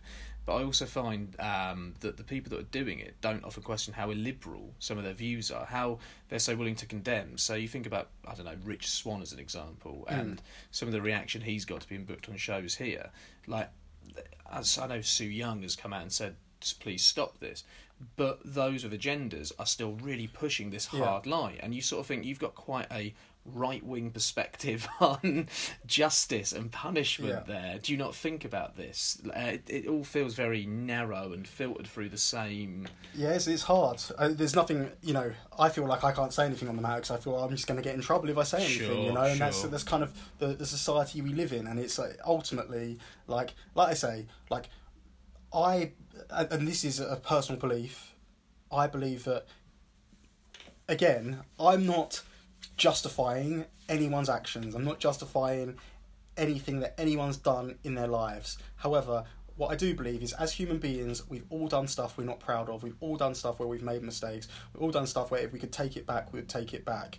Right? Some more extreme than others. But what I am a big believer in is second chances. And what I'm a big believer in is being able to uh, is again educating people where something's wrong, how to how to make stuff right, um, and um, and I just don't believe that someone like Rich Swann, as an example, I don't believe that he should does no, no longer has a right to have a career, and and especially given the circumstances, we can go you know back and forth all day long, but like you say, his wife has come out and said everyone leave him alone. We're happy together. We're you know so leave him alone. Yeah. Let him live his life. Yeah. But that's still not good enough. So what's going to be good enough? What will be like ultimately what will be good enough for you? What like, you know, if you're saying, you know, like well, this person's done wrong. What does he need to do to do right? Well, nothing can make up for it. Exactly. Well, there you go. So we might as well not have a discussion. So I was going to ask, with say the British J Cup and the upcoming shows, are there any talent you're excited about um, booking for the first time and about fancying for the first time that you're bringing over? Um, with well, with J Cup, obviously Flamita and Bandido, for sure. Very excited about bringing those guys over. Um, in terms of uh, yeah, the upcoming like so the upcoming shows like so so oh so we this weekend we've got coming up on uh, on Saturday we're in Leamington with Juice Robinson and so it's the cockpit on Sunday as well. But that's sold out. So um, gutted if you wanted to come to that, but um, but Juice Robinson's someone I want fans to see up close and personal because he's just great.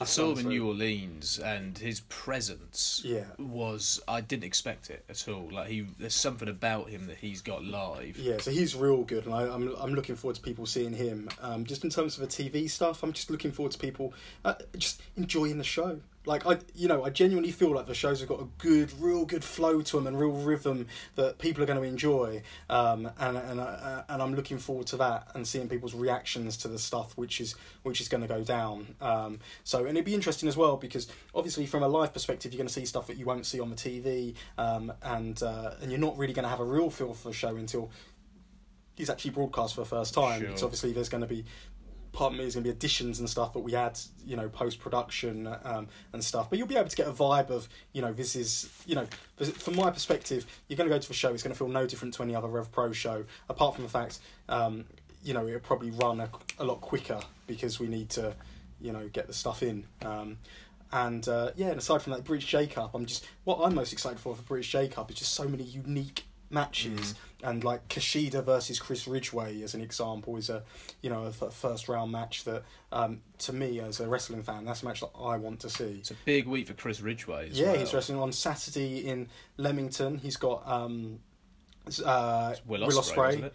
Yeah, Sunday at the London Cockpit, he's wrestling uh, Zack Sabre Jr. Um, he's going to have a big weekend at, um, at our TV tapings. I think on the second night, we're going to probably announce it by the time, even though it would be an exclusive for you. But on the second night, he is wrestling Rocky Romero. Uh, oh no, maybe it's the first night. He's got a match with Rocky Romero that weekend anyway. um, you know, and then obviously Kushida in the J Cup. So uh, big weekend for Chris Ridgeway, and he's someone who I rate very highly, and I think he's just getting better and better and better um, as he gets more confident in what he does. Um, I think he's always been a fantastic wrestler, but I feel like he's starting to get a bit more presence about him as well, which uh, I think when he gets that side of his game down, um, there's going to be no stopping him. For you as a owner of an independent wrestling company, what is a day? What is the day to day of the job? What is your working week like in this profession? Um, well, you never stop working is a is a key thing I'd say. Um, I mean, I try. In an ideal world, I'd only work a couple of hours a day, but I just find myself working from the moment I wake up to the moment I go to bed. Especially when you're doing, you know, stuff with New Japan. Obviously, due to the time difference, sometimes you're up in the middle of the night trying to get stuff done, um, or first thing in the morning getting stuff done to, to work within their within their time, uh, within their time zones, um, I should say. Um, and um, one thing, uh, and again, like you wear different hats. It's just the same as I look at myself as an entrepreneur. I don't want to be. Like, if I had my way, all I'd be doing is r- booking wrestling shows. I wouldn't be promoting them. I wouldn't be, uh, you know, I wouldn't be running merchandise stores, coming up with new ideas for merchandise. I wouldn't be, you know, editing stuff. I wouldn't be, you know, I wouldn't. I'd literally just be in charge of. This is professional. Yeah, this yeah. is Wrestle A versus Wrestle B. Wrestle, you know, that's what I'd be doing. But I always said booking shows became a necessity. Uh, sorry, running shows, promoting shows became a necessity when I was booking with someone else's money, and it's like a case of really need to start putting my money where my mouth is Mm. because I'm making these decisions saying I want to spend this money, this money, and the guy who was uh, funding it, um, he was like. You know, like, well, let's put a trainee on in this spot spot because I can save some money here. But you don't understand the importance of why we need this guy, you know. And and I, and my mentality's always been like, to hell with the uh, with the budget or with the you know let's just, I'm not I'm not trying to uh, you know I'm I'm not trying to save a tenner here and there. I'm just trying to put on the best product I can um, which is my, that's my philosophy in terms of ultimately in the, as the end game we're going to get more subscribers to the on demand service because we're presenting a higher quality we're going to build a bigger fan base which is going to enable us to sell more tickets and you know so despite the fact we might have spent you know ten pounds more here, Mhm. we've made back hundred pounds more on the other end. So that's kind of always been my philosophy behind it. But as a result, it means you have to wear loads of different hats. So I do a little bit of everything. So I, I, I wouldn't even be able to tell you if you told me, asked me to do what my working day was, wouldn't even be able to tell you where to know where to begin. Like I do so, like honestly, I, I'm not and I'm not blowing my own horn. I do so much. Like every everything you can imagine. You know, if you name a job, I do it or Right. I've done it. Are you essentially a one man band as well? Um, well, I have been for a long time, but now we've got a few people who work for us. Um, so uh, there's three people who work in this very office you sit in, plus myself, um, and uh, so so we've got someone who takes care of the merchandise, getting that sent out. Um, but again, it's like I oversee, you know, like I oversee a lot of this stuff. So I take, like so I take care of the New Japan merchandise. I'm like I'm very hands on with. I make sure we get that new stock regularly, new designs regularly. Um, make sure there's good stock control and you know, and I'll push that hard and and, and totally on you know on top of. Um, I want to find time to dedicate to producing some more Rev Pro merchandise because that's something that's kind of I've left to someone else to do, but it's not really progressed how like you know every now and again you get little you know Rev Pro mugs come out or whatever you know, but Mhm. like I want to keep pushing it, keep pushing it. So that's something I want to have a bit more focus on. You know, um, uh, we've got someone who's dealing with kind of again. I'm trying to train him to be like me, but like um, so dealing with the day to day stuff. You know, um, but again, where to, where to start? You know, um, and we've got someone who does uh, some editing as well. Um, who does just two days a week doing the editing stuff. The other two uh, do every day. Um, so it's you know so there's more people working on it now. so you're employing people full time in the office yeah, as well. and that's uh, and that's you know that's again that's something that I want to do. You know, be able to give people, you know, yeah, yeah, proper- yeah. real money to come and do something they enjoy doing, and you know that's what I you know that's what I want to be able to do. You know, I don't. It's it's not. Again, it start, obviously it started off as a hobby, something I, I love doing, but like it's not. A, it's beyond that now. You know, it's a business. It's a proper Yeah. business now. So, and it's a business we fully intend on on continuing to grow and evolve. And that's why I say like it's uh, you know when when you look at um, you know where our position within the, the wrestling industry like i want us to be a, a full-time wrestling promotion who you know this, this isn't a joke for us it's not a hobby that's Mm. why it's you know sometimes very hard when you get criticism and stuff because you know especially okay not so much when you get criticism so i you know i do take everything you know like if, if it's unfair criticism sometimes I take that personally because I don't like when people get me wrong as a person Mm. because I've always got the best intentions in heart and, and my best intentions are for professional wrestling in this country. So, um, you know, I just want to produce the absolute best and and I want to help everyone and I want to help everyone earn real money and I want want to help everyone grow and like people don't make fantastic money working here, it's, but they're a part of something that if it does grow, they will Yeah. they will do. You know, so everyone's a part of this process as it's growing together. You know, and, and ultimately one day, I genuinely believe we can we can do this. We can turn it into something special and turn it into something that grows. You know, Yeah, most definitely. Let's hope the TV deal might be a step in that. well, it could, it could be a catalyst for it for Yeah, sure, definitely. absolutely. But you know, who knows? It might it might be a step back, or Yeah, it might it might not change a thing. Who knows? But like I say, like it's one of those things that if you don't give it a go, you know, you we don't know where you, going to be. you don't know where you're going to be. Yeah, Yeah. exactly. So you, you don't know what you know. At the moment, I I want to I want to try and gain something. So Cool. Couple of last questions I had as well. Your podcast, Yes. my favourite wrestling podcast, personally. Um, I'm not just saying that because I'm sat across from you. I think it's the most honest and it's the most upfront wrestling podcast, and it's also great for educating fans who. So I was what 16 uh, in 2003 when the FWA was doing their thing and doing the Super Show. So I used to watch stuff on the Wrestling Channel, but I never really got to shows because none of my friends are wrestling fans. So I feel like there's a real gap in my knowledge from that kind of mid 2000s sort of period of British wrestling. And I think you do an amazing job at actually educating people who have come on board in the last kind of five, six years of that period of time. Yeah, I think I think that's our intention. So like obviously, yeah, sometimes I'm too truthful, but I say I always say this. Like I'm always like, so I feel like I'm in a position now where I don't need to be. I I'm so. I I'm so secure about where I am and, Mm. and myself as a, as a person. Not like not like oh I'm so secure about my position in the wrestling business. like I literally couldn't care less if if people you know want to slag me off as as a result of what I'm saying. Obviously sometimes it hurts. You know we're all human, right? But I I don't feel like I have to protect people's feelings. So I feel like I'm in a, you know in a situation where I can tell the stories as they were at Yeah, the time yeah, yeah. without having to you know be like oh well we can't tell this part of the story because we're mates with this person. And I'm just like so much time's passed since a lot of that stuff as well Yeah, that even if anyone does get upset about it it's like come on. Like we were all different people then. The world was a different place and we were different people. Like you know, we've all grown up since then. Like, like some of the stories I tell, I tell you, like, you know, it's like I look back and I laugh about how how much we've changed and how what such something that in I don't know in two thousand and three you might have seemed like such a big deal is now just laughable thinking it was even yeah. even a big deal at all. Um, but I think it helps give perspective, and I think it helps helps us look at how much we've grown as as people, and also like you say, like look at that British wrestling industry because I think a lot of people just assume that British wrestling has always been there and always been in this big old boom, and I think that. Um, you know, it's uh, it is very important to educate people and let people know what came before, and and let people search it out for themselves and see as well that there was a fantastic scene. And I also feel, um, you know, that for example with FWA, their footprints and fingerprints are all over British wrestling as we currently know it. And I said even like this episode we just did this last week was on uh, FWA 2.0,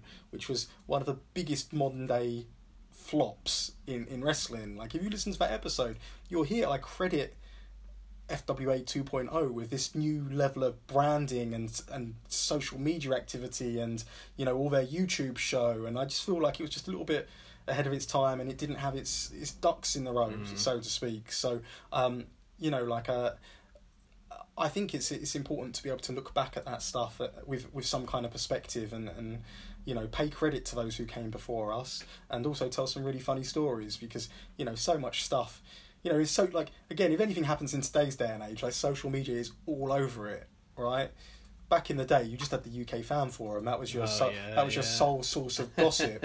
Um, but you know so much stuff went down and happened that, that no one ever talks about. So the podcast gives us a unique opportunity to you know to do just that. And to to speak about you know when incidents happen like the Sam Adonis thing as an example it gives you an, uh, an instant forum to discuss that and I know some people like to hear the inner workings of Rev Pro shows and you know Oh, I what's find it going on fascinating. I think that's one of the. It's that and the history that really kind of connect me and others that I speak to with that podcast, if anything, because we're getting information that we wouldn't have previously gotten, say, a year ago about the show. So there are lots of unanswered questions, kind of thing. Oh, sorry, questions that are now answered, I should say, which is great. Um, I was going to say as well, um, going back to talent, when are we getting Sha Samuels back? who knows He's the one we all miss. who knows And talking about sort of mid two thousands British independent wrestling, a man has just come onto the market apparently. Um, any chance of uh, Park turning up in Rev Pro anytime soon? Park Or pa- Pack, sorry. um, uh, I hope so yeah. Yeah, he's like I've made a secret about the fact we used to be very good friends, but unfortunately, when he went to America, we drifted apart. So Yeah, yeah, yeah. Hopefully, we can drift back together um, and make some magic happen. Um, I used to room with him when we did the NWE tours. He was Jungle Pack. Um, so yeah, I do. I genuinely hope so. I think the world has again, where the world's changed so much. I think that you know he's going to be very surprised to see how much uh, everything has evolved Mm. in the time he's been away. Um, but I genuinely think he's going to be an asset wherever he winds up next. Like I think it'd be a travesty if he doesn't wrestle. So wherever he winds up next, he's going to be an absolute asset too. Um, and uh, yeah, I do. To me, like it's that's what I don't like when guys like that like to just look at like again even in the WWE with a limited um, role he was given, he was still a superstar. Oh yeah. So to me, you know, like I can't. I hate seeing stuff like that where you've got guys who just can't miss successes, who they just consistently miss. Um, but yeah, you look at him and you look at the laundry list of guys you'd like to see him wrestle, and it just goes on and on and on. And uh, There are several Yeah. York Hall main events in there. Put it that way. absolutely, so um, let's hope so, and let's hope that um, he. Who knows? He could be a game changer for everyone. You know, um, so who knows? Okay, uh, I was going to say, is there anything before we wrap up that you wanted to talk about or go over? Anything you want to plug at all? No, just really just to plug it. Like again, like I, I, I mean, the the main purpose of me doing these interviews, uh, you probably see a few of, few for me pop up, but like I don't. I'm trying to publicise this Rev Pro week we've got coming up next week. Like I say, on Saturday we're in Leamington Spa. Um, we got Sunday sold out at the London Cockpit, and we got Wednesday and Thursday. Um, we're at York Hall, Bethnal Green. All tickets fifteen pounds for those TV tapings, which I can't stress enough how much I need everyone's support on those shows. Um, and um, the Friday we're at the Portsmouth Guild Hall. It's the biggest lineup we've ever put on in Portsmouth. It's ridiculous. Um, and then Saturday, Sunday we've to have our crazy British J Cup, which again, like I say, one of my highlights of last year. I think it's going to be a highlight of this year. That's in Manchester big opportunity for Northern fans to put their stamp down and be like, we want more big Rev Pro shows in Manchester because obviously, if it's if it's a big success, you're gonna get more big shows. So, uh, and if there's anything I know about people from Manchester, it's like they like upsetting people from London. So, um, so um, that's coming as an Arsenal fan. Um, and watching Arsenal get demolished by Man City a couple of weeks ago. but anyway, um, I, like I say, I don't do these. I, I'm doing a lot of these interviews. I don't expect, expect any two interviews to be the same because I'm not here to be like. So I'm here to plug those shows. Yes, I want you all to attend those shows, um, but I feel like the best thing I can do is give you guys value. So you've asked me some questions. I've answered whatever questions you throw my way. Um, so there's my value for you guys. So um, and I hope that that value then leads to you wanting to buy a ticket to one of our professional wrestling shows. Fair trade off, I think. Andy Quildan, thank you for joining us today at the Indie Corner. Looking forward to next week. I'll be at a few of the shows. And I recommend that everyone listening tries to get along as well because I think we're going to be in for a treat during Rev Pro week or Rev Pro fortnight, maybe. Let's see. Thank you very much. Thank you.